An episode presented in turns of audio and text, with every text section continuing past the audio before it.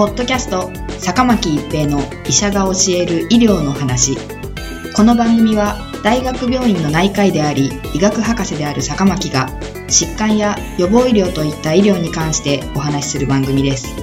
それでは今回の番組をお楽しみください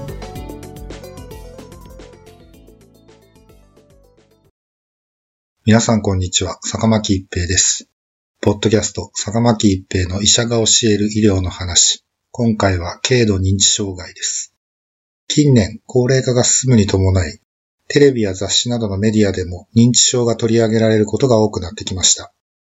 これにより、認知症については広く知られるようになってきましたが、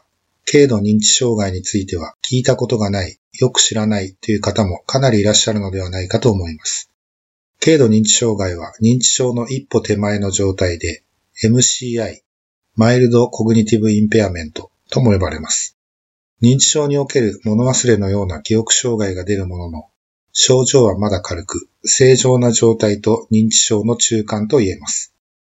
MCI の中にはアルツハイマー病による MCI がありますが、アルツハイマー病による MCI とは、アルツハイマー型認知症になる一歩手前の段階と言えます。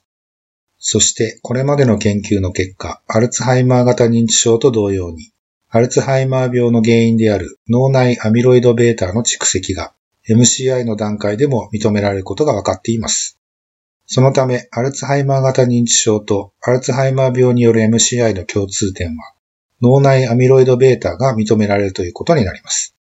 現在の医学界では放置することで、いずれはアルツハイマー型認知症を発症すると考えられているため、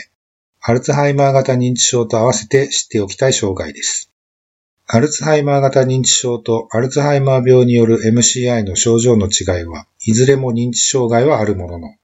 重要な点はその認知障害によって日常生活において周囲に影響を及ぼすほどの支障をきたしている程度か、そうでないかになります。アルツハイマー病による MCI の臨床的な定義は、記憶障害の訴えが本人または家族から認められている。客観的に一つ以上の認知機能障害、すなわち記憶障害や検討式障害などの障害が認められる。日常生活活動は正常。認知症ではないとなっています。アルツハイマー病による MCI は記憶障害が主症状となります。物忘れは年を重ねれば誰にでも見られるものですが、アルツハイマー病による MCI は年齢に見合わないほどの物忘れが特徴です。例えば、少し前に聞いたことを忘れて何度も確認を繰り返す。少し前のことでも忘れてしまうことがよくあるといったことになります。アルツハイマー病による MCI と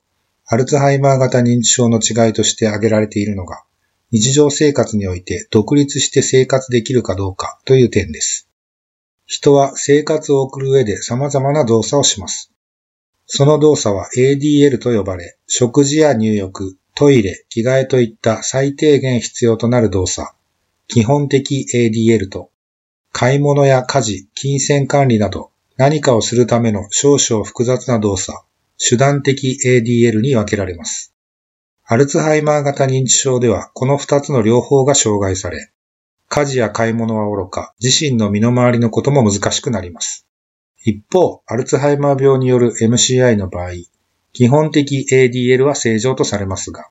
記憶障害により家事や買い物といった手段的 ADL に影響を与えます。ただし、家族や周囲の人の介護や介助は必要なく、日常生活に大きな支障はない程度とされています。しかし、年相応とは言えないほどの記憶障害のため、生活に全く影響がないわけではありません。アルツハイマー病による MCI を発症すると、数年でアルツハイマー型認知症に移行すると言われています。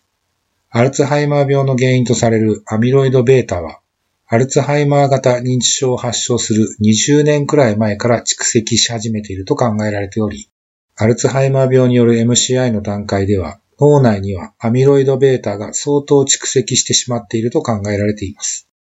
しかしながら、アルツハイマー病による MCI と診断されても、アルツハイマー型認知症を発症するまでの速度はそれぞれです。適切な対策や治療を行うことで発症を遅らせられる可能性があります。アルツハイマー病による MCI の対策治療は早期であればあるほど効果が高いとされています。そのため将来の認知症発症を予防するためには、軽度認知障害の早期発見が何よりも重要です。ご本人はもちろん、家族など周囲の人も軽度認知障害について知識を持ち、変化に敏感になることが大切です。そして早期発見した MCI 改善の対策としては、適度な運動、野菜、魚をよく食べる、認知トレーニング等があります。ポッドキャスト、坂巻一平の医者が教える医療の話。今回は軽度認知障害でした。ありがとうございました。ポッドキャスト、坂巻一平の医者が教える医療の話。今回の番組はいかがでしたか？